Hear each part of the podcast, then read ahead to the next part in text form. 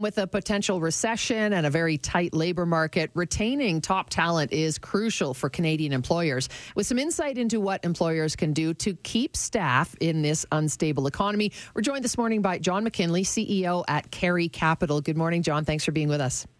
Good morning, Sue and Andy. Thanks for having me back. So, we, we hear lots about the great resignation and lately about quiet quitting. So, what do employers need to do in order to keep their top talent in their pool?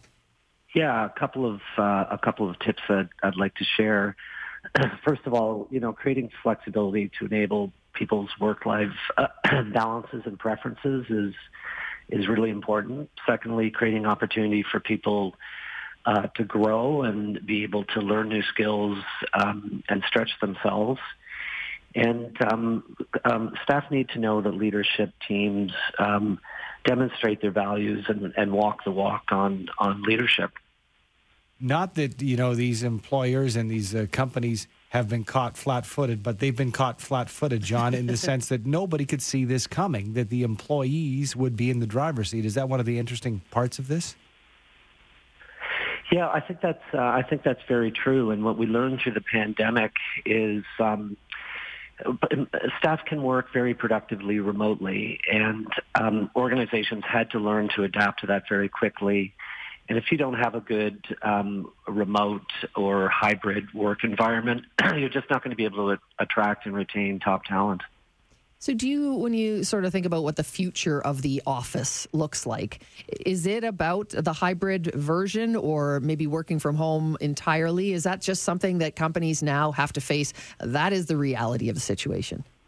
Yeah, I think that is the the new uh, workplace and the new environment, and you know, our our analysis with our staff demonstrates that uh, staff will come to the office and they want to come to the office when it's purpose led so if you're having meetings with colleagues or workshops, uh, they're happy to come in. Um, but if they're just doing their day-to-day work, they'd prefer to do it um, at at another location remotely, where whether that's their home, um, a cottage, um, wherever it is, they they they want to do that uh, at their preference. The other, uh, I, I, think, conundrum, John, would be having that uh, team building, that cohesive unit, and mm-hmm. feeling like you belong to a team when you're not all at the same time, Monday to Friday, nine to five together. I would think that has to be a challenge that employers and organizations are looking at. Yeah, it, it, it really is, and, and that's part of that purpose-led um, reasons for coming into the office is to build that to build that unity and um, to, to build that team type culture.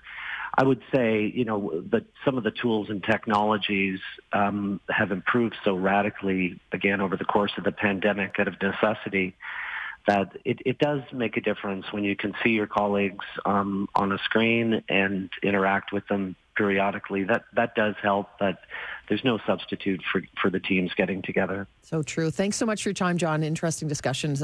we'll be talking about it for a while to come, I'm sure. Great. Thank you for having me. Thanks. John, McKin- John McKinley is the CEO of Carey Capital, careycapital.com for more info.